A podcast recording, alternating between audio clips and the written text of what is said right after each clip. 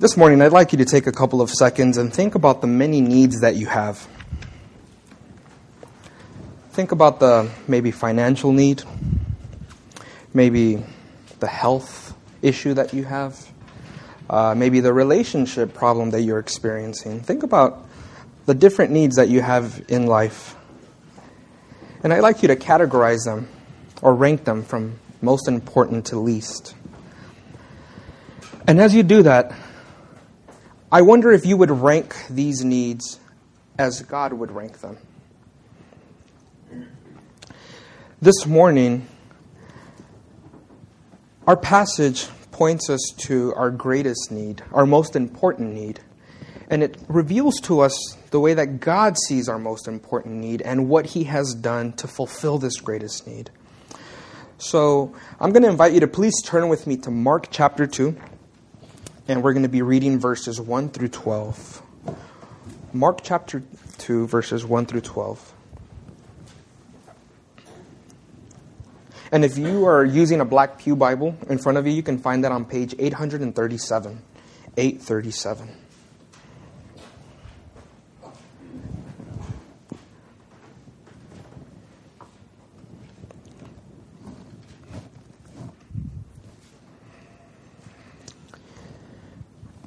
And when he returned to Capernaum after some days, it was reported that he was at home. And many were gathered together, so that, so that there was no more room, not even at the door. And he was preaching the word to them. And they came, bringing to him a paralytic carried by four men. And when they could not get near him because of the crowd, they removed the roof above him. And when they had made an opening, they let down the bed on which the paralytic lay.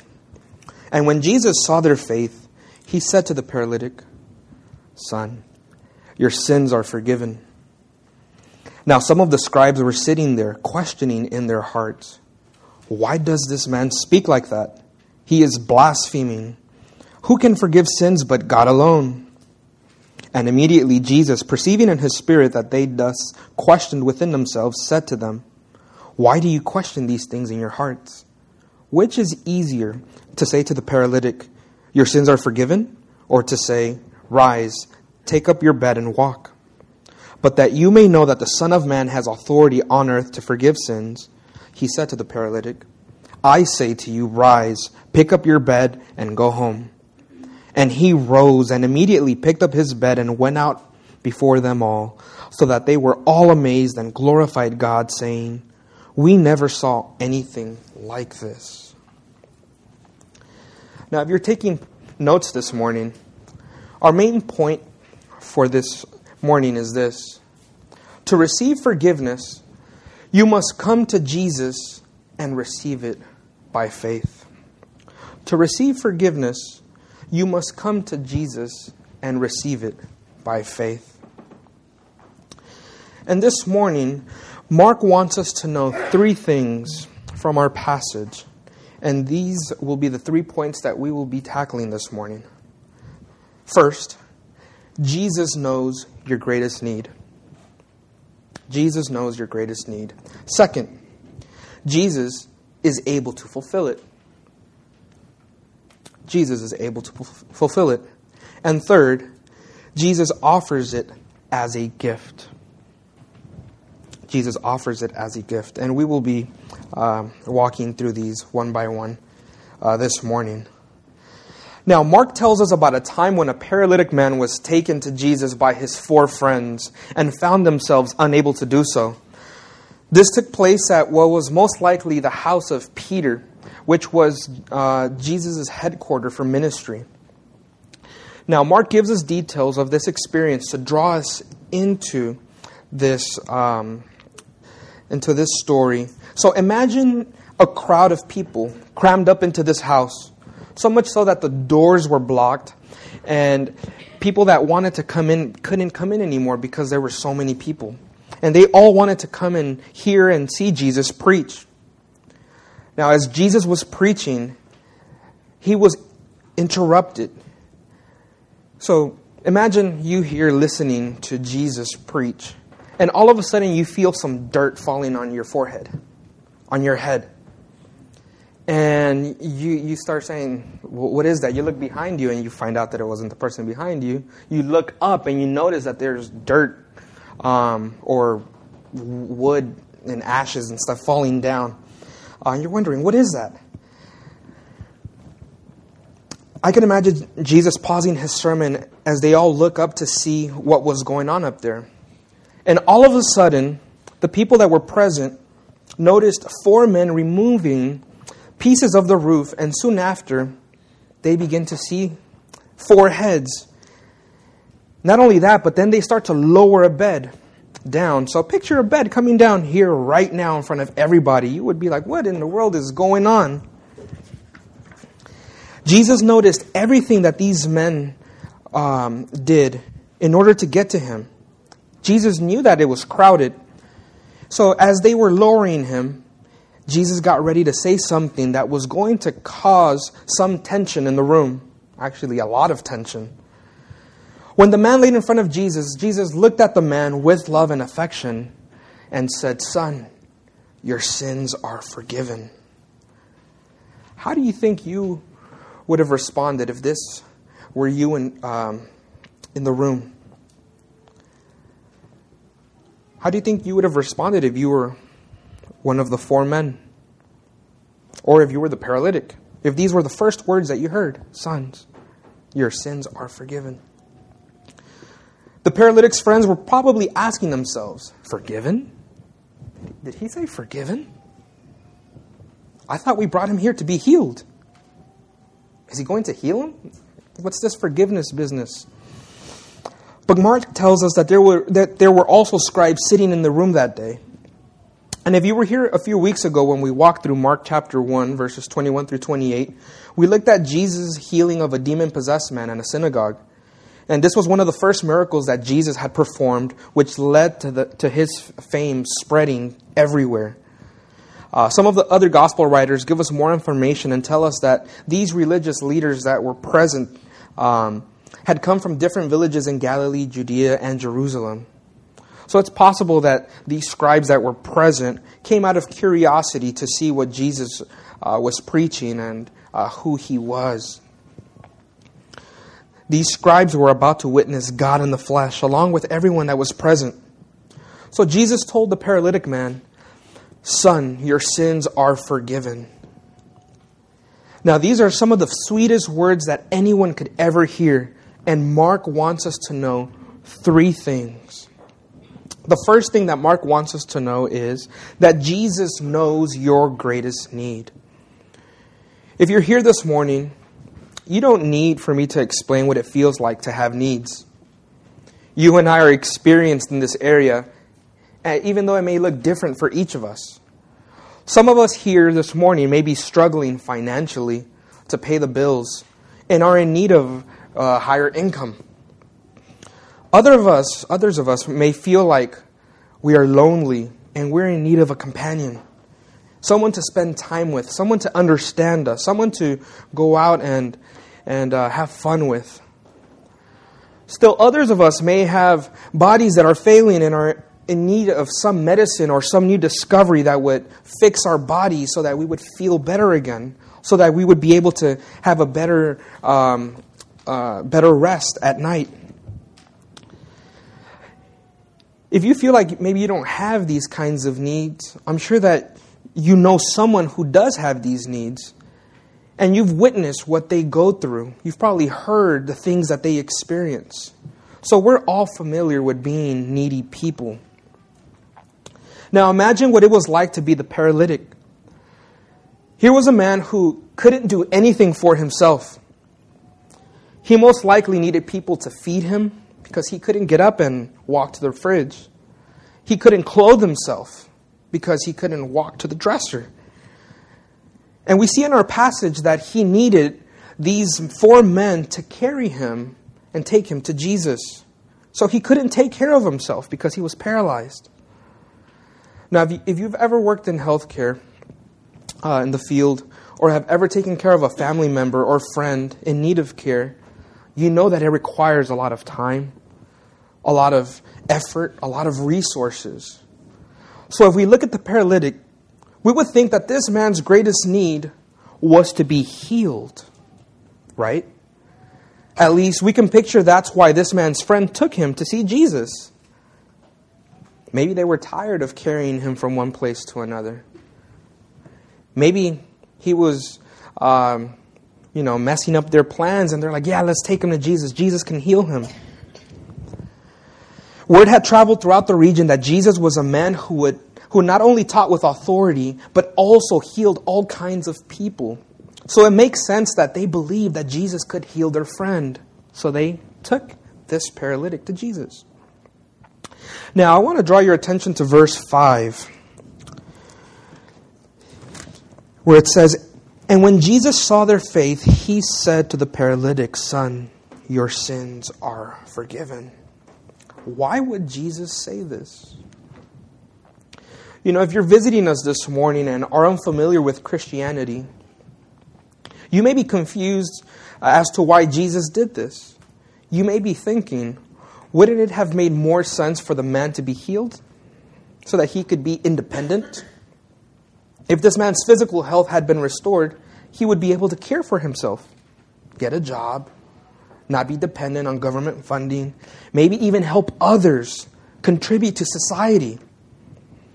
Now, while this may be true, Jesus shows us what our greatest need is.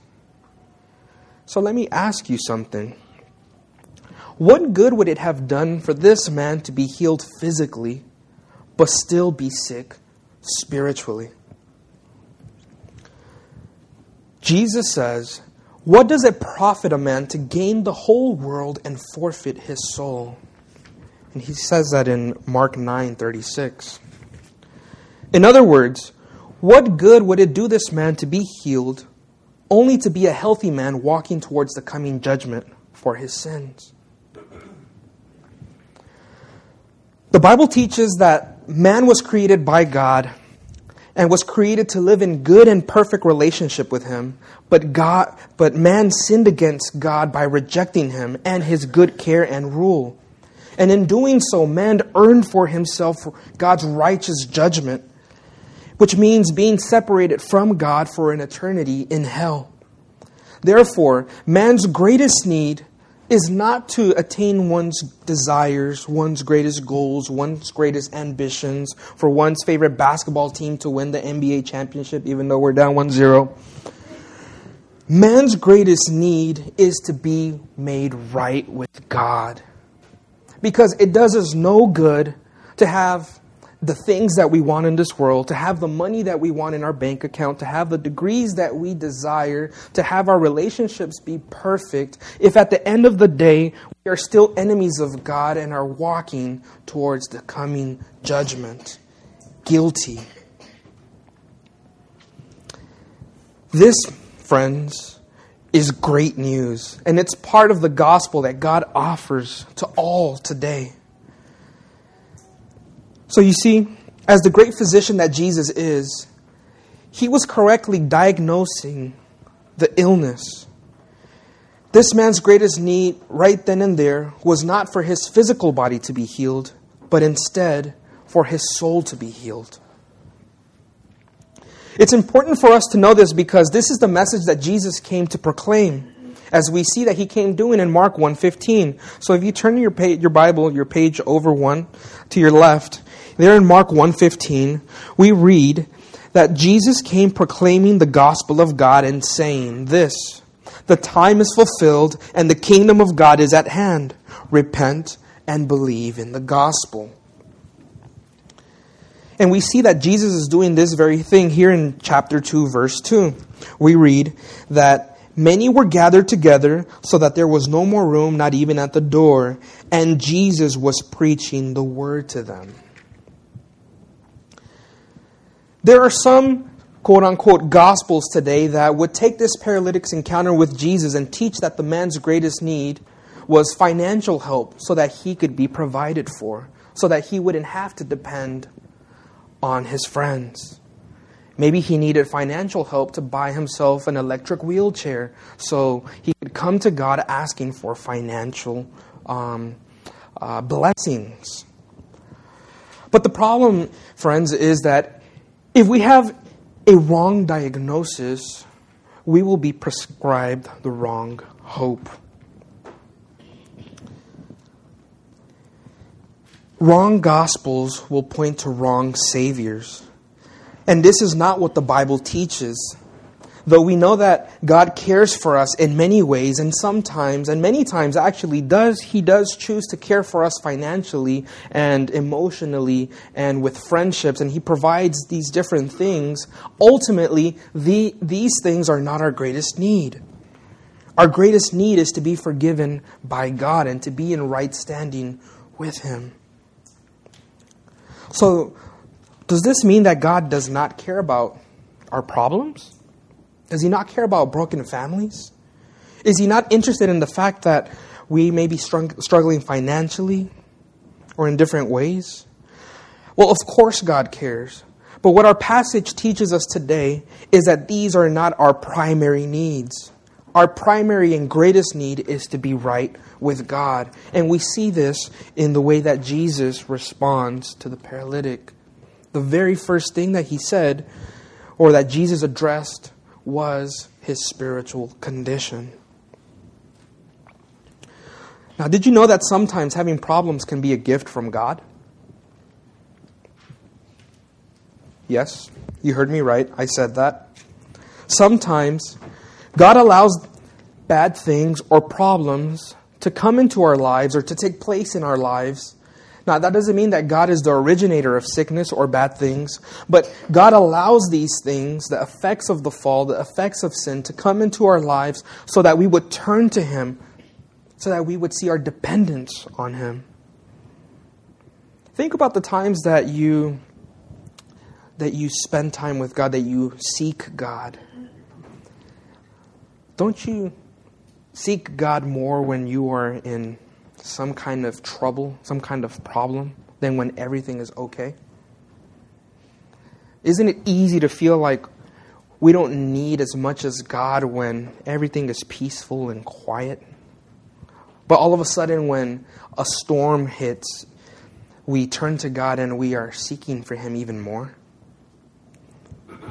Sometimes the Lord allows this in His kindness, in His wisdom, in His sovereignty so that we would turn to Him, so that we would see that He is God, that He cares for us, that He provides for us, but also so that we would know that our greatest need in this world are not the, uh, the, the temporal things of this world, but it is God Himself.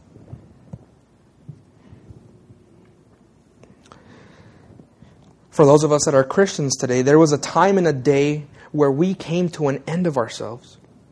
For some of us, the Lord met us despite our rebellion.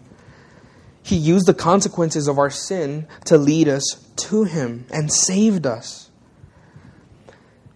So we have experience in this, or we've heard of testimonies like this. And Mark doesn't name the cause of this man's illness or of his um, paralysis, but what he does help us see is that the Lord used it to drive him and his friends to Jesus, which resulted in this man's salvation. So, no matter what you may be experiencing right now, if you're a Christian, you can trust that the Lord is able to use your present circumstances to continue leading you to Him so that you would see that He is God and that He is your greatest need. So, the first thing that Mark wants us to know is that this man's greatest need is, was to be forgiven of sins against his sin of rejecting God. The second thing that Mark wants us to know is that Jesus is able to fulfill it. He is able to fulfill our greatest need. One of the things that Mark does in his gospel is that he helps us see the authority of Jesus. For example, in Mark 1 21 through 28, he tells us of how Jesus' teaching was filled with authority, how he exercises authority over unclean spirits and they obeyed.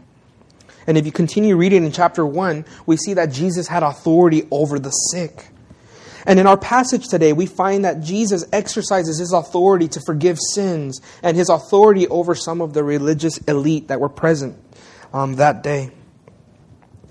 Now, the Bible tells us that there were scribes present, that they were sitting there um, on that day. And these were men who were in charge of copying the scriptures. So these were men who knew the scriptures, who knew what the scriptures say.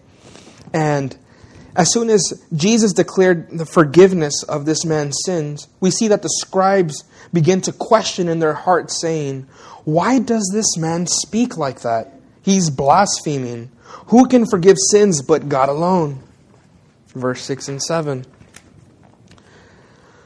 Mark tells us of Jesus' authority to forgive by also telling us about his power to heal. Jesus demonstrated his authority in the invisible realm or in the invisible spiritual realm by displaying his power in the visible physical one. Now, it's ironic that the very thing that the scribes were questioning Jesus about, his authority and, by extension, his identity, was quickly revealed as Jesus displayed his omniscience, his ability to know all things. And in this case, it was revealing the secret thoughts of the scribes. I would have been freaked out if I said something in my heart and all of a sudden you turn next to me and say, What did you just say? Did you just say X, Y, and Z? I'd be like, Who are you? But these men, the, the secret thoughts of their hearts were revealed by Jesus and they were revealed accurately. This should have been enough for them to recognize who Jesus was. But Jesus continued to prove who he was by asking them the questions in verse 9. Which is easier to say to the paralytic, Your sins are forgiven? Or to say, Rise, take up your bed and walk? Now, on one hand, for a religious teacher, it would be easier to say, Your sins are forgiven, because who would dare go against someone who speaks on God's behalf? Also, there would be no real way to verify the, this forgiveness other than taking the teacher's, the religious teacher's word for it, or to base this forgiveness on the emotion of the person receiving the forgiveness. On the other hand, it would be harder to say, Rise, take up your bed and walk, because it would require immediate evidence.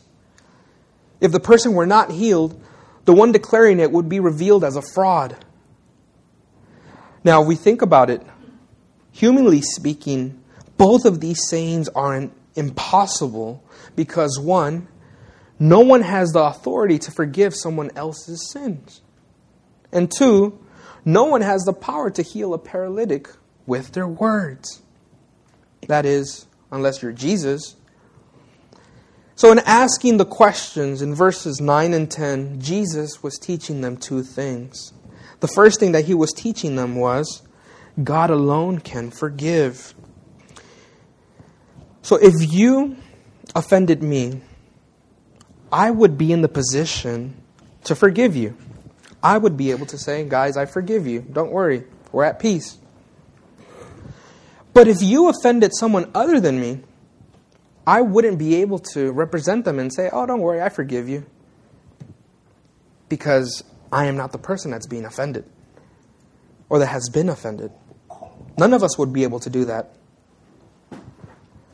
The only way that Jesus could offer forgiveness of sins is if our sins were committed against Jesus and if Jesus were God.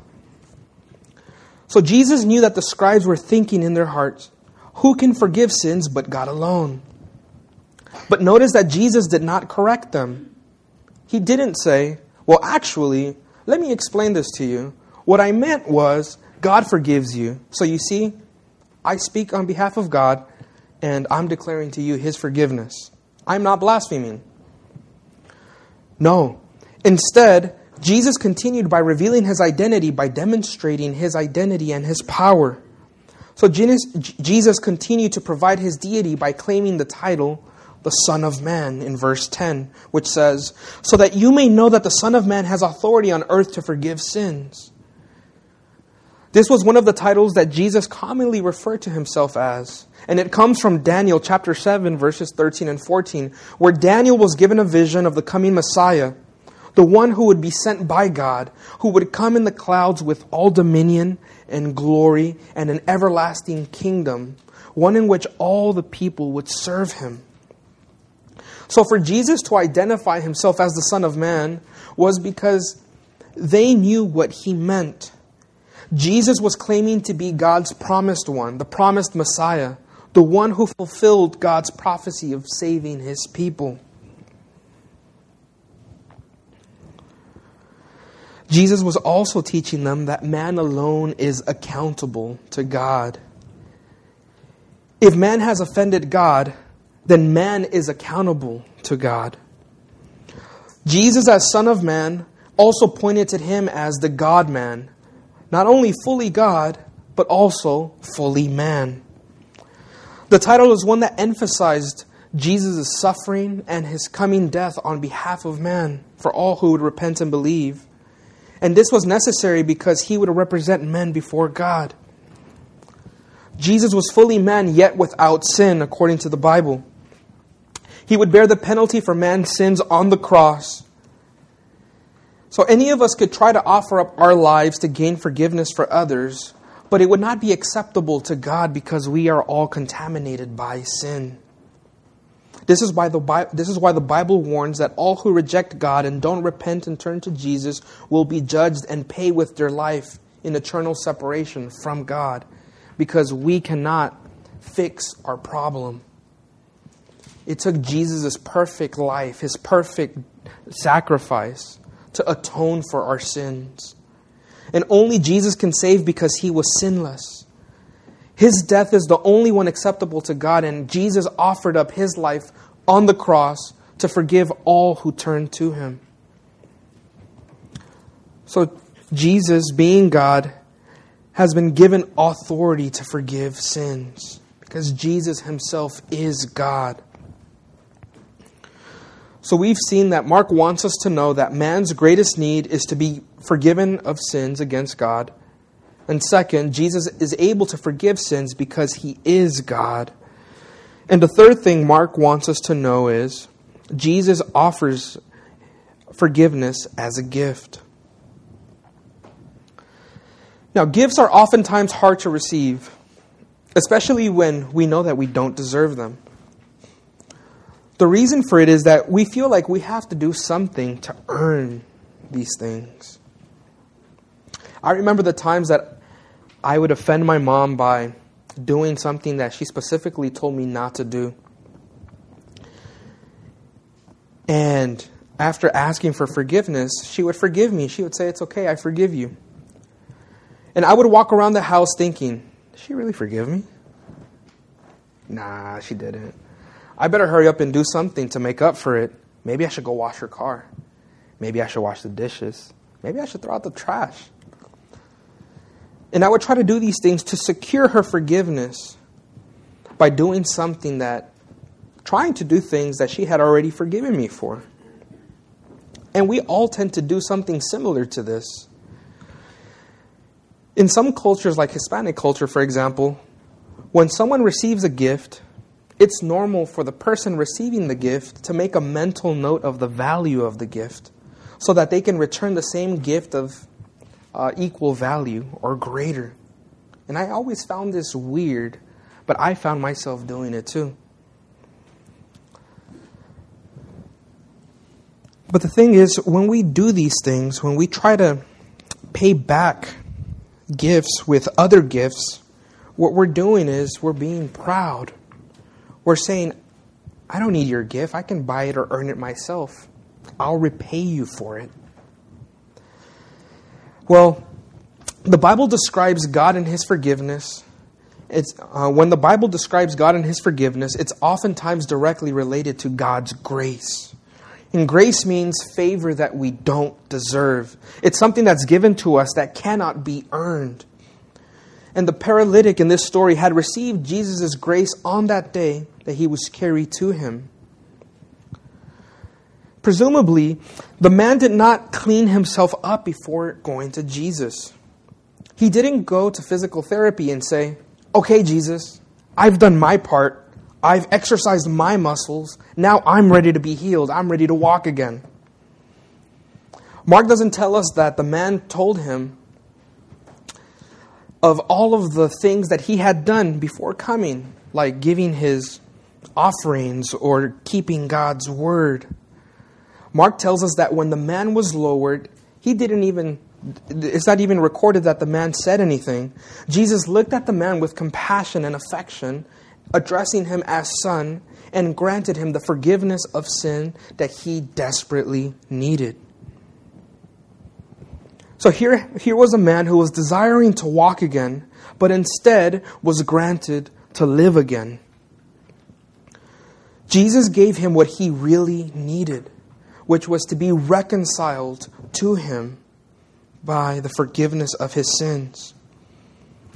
The man did not earn his salvation. He could not earn his salvation. The only thing that he could offer was his lame body.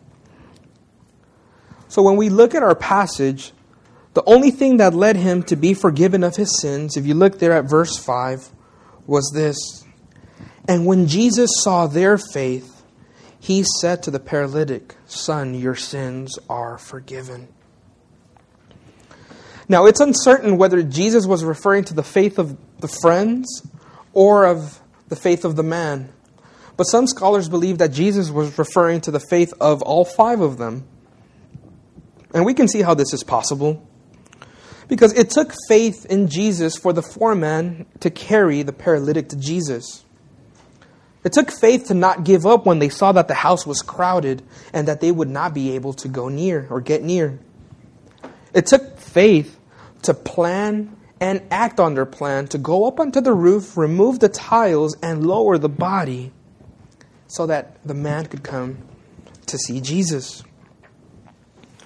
It would also take faith for the man to be asked to be taken to Jesus. It would take faith to entrust himself to be taken to Jesus, the man who claimed to be God, the man who was able to heal. It took faith to go along for the ride and let himself be carried to Jesus. So Mark doesn't tell us whose faith he saw exactly. But what's important here is that Jesus noticed their faith, and that is what qualified the man to receive forgiveness. We must remember that those who have rejected Jesus can do nothing to earn his forgiveness. None of us here this morning who have received Jesus' forgiveness earned his forgiveness. We can't earn it, we can't pay him back for it. We can only receive Jesus' forgiveness by faith. And what does it mean to have faith or to believe? Because this is the message that Jesus was preaching, as we mentioned and we looked at earlier in Mark 1:15, that Jesus came calling people to repent and believe in the gospel. Well, I like the way one pastor puts it, and he says that faith is reliance. Faith is a rock solid truth grounded in the risen Jesus to save you from your sins. In other words, faith is to take God at His word. If God says it, then you can put your trust in it because He is good for it. In our case this morning, God offers free forgiveness to all who turn away from their sin and have faith in His provision for peace, which is found in Jesus Christ alone. When you put your faith in Jesus, you're trusting that Jesus will represent you before God. When we put our faith in Jesus, we're trusting that Jesus will be our substitute before God, that He has exchanged His righteousness for our sinfulness, and that He took it upon Himself on the cross, not because we earned it, not because we're good, but because He willingly laid His life down for all who would turn from their sins and trust in Him. And He offers this as a free gift a gift of grace. And proof that one has faith in Him will be evident in a transformed lifestyle as you begin to look different than you did before you came to Jesus.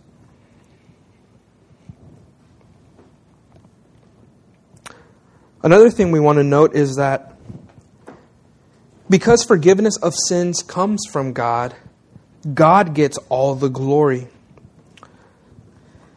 We see that in verse 12 we see that after Jesus declared the man healed, the man immediately picked up his bed and went out before them all, so that they were all amazed and glorified God, saying, We never saw anything like this. No one praised the four men. The paralytic didn't run away saying, I healed myself. Look at what my good works have done. Everyone praised and glorified God because they knew that God was the one who had worked in their midst, that Jesus was God, and that He had healed this man. So when Jesus healed this man, at the same time, He had forgiven this man. And the visible proof was there to give evidence to the invisible, which Jesus had declared. So they were all amazed and glorified, saying, We never saw anything like this.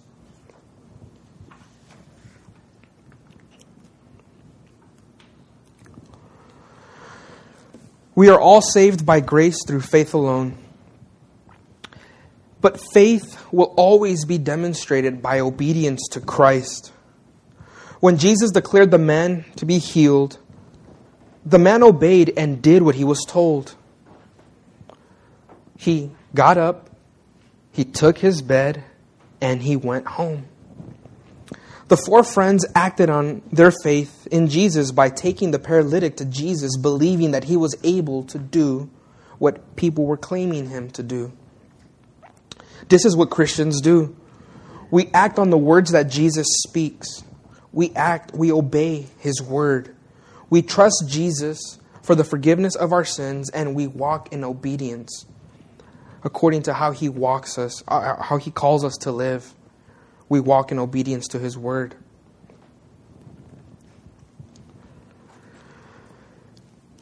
If you're not a Christian and you're joining us this morning, this may be something that's hard to believe.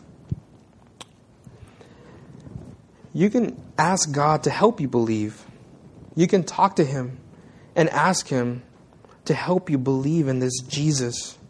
If you have questions about Him, the Bible you can walk through the Bible and it will answer your questions. You can ask myself, Pastor Jeremy, the person who brought you this morning, if you have any questions about the gospel, about the forgiveness of sins that is available to you today by repenting of your sins and turning to Christ. The Bible tells us that we must trust in God and His provision for the forgiveness of our sins, which is found in Jesus. The Bible says that God gives grace to the humble, to those who acknowledge their need for Him and come to Him, He grants. Um, he's the one who grants us the faith to believe. So God calls you and all of us who have not believed in Jesus to repent of our trust uh, of our sin and trust in Jesus. And if you do so today, you can hear the sweet words of Jesus saying to you, "Son, daughter, your sins are forgiven."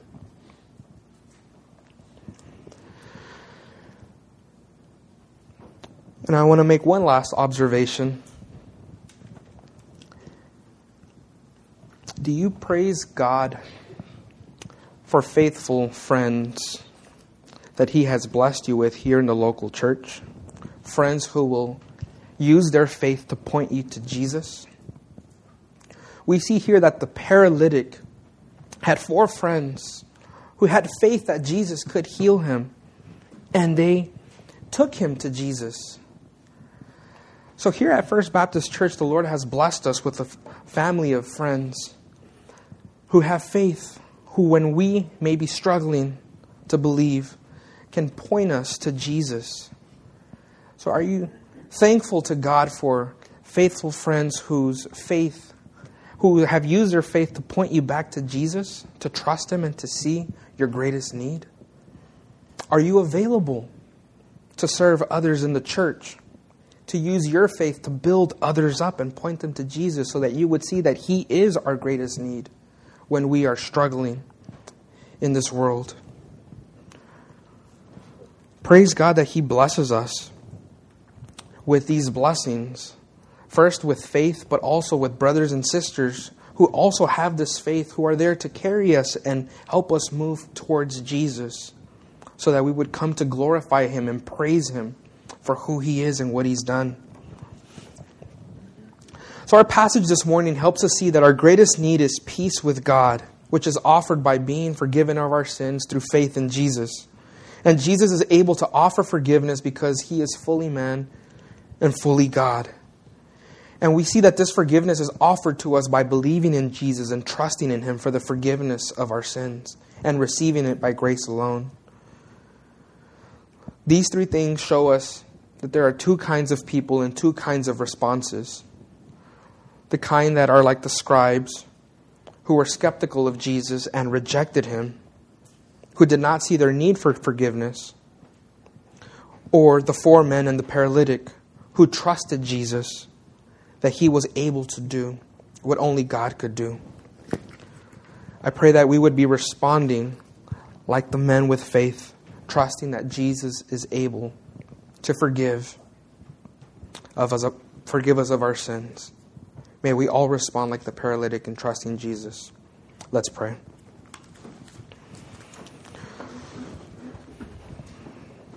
Heavenly Father, we praise you for being a forgiving God.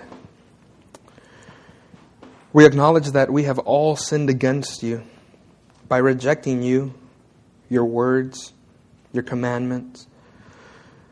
Father, we thank you, though, that you are a merciful God, a gracious and compassionate God, who is ready, able, and willing to forgive all who would repent of our sins and turn to your provision, Jesus Christ, your Son who lived and died so that we would no longer have to bear the punishment for our sins.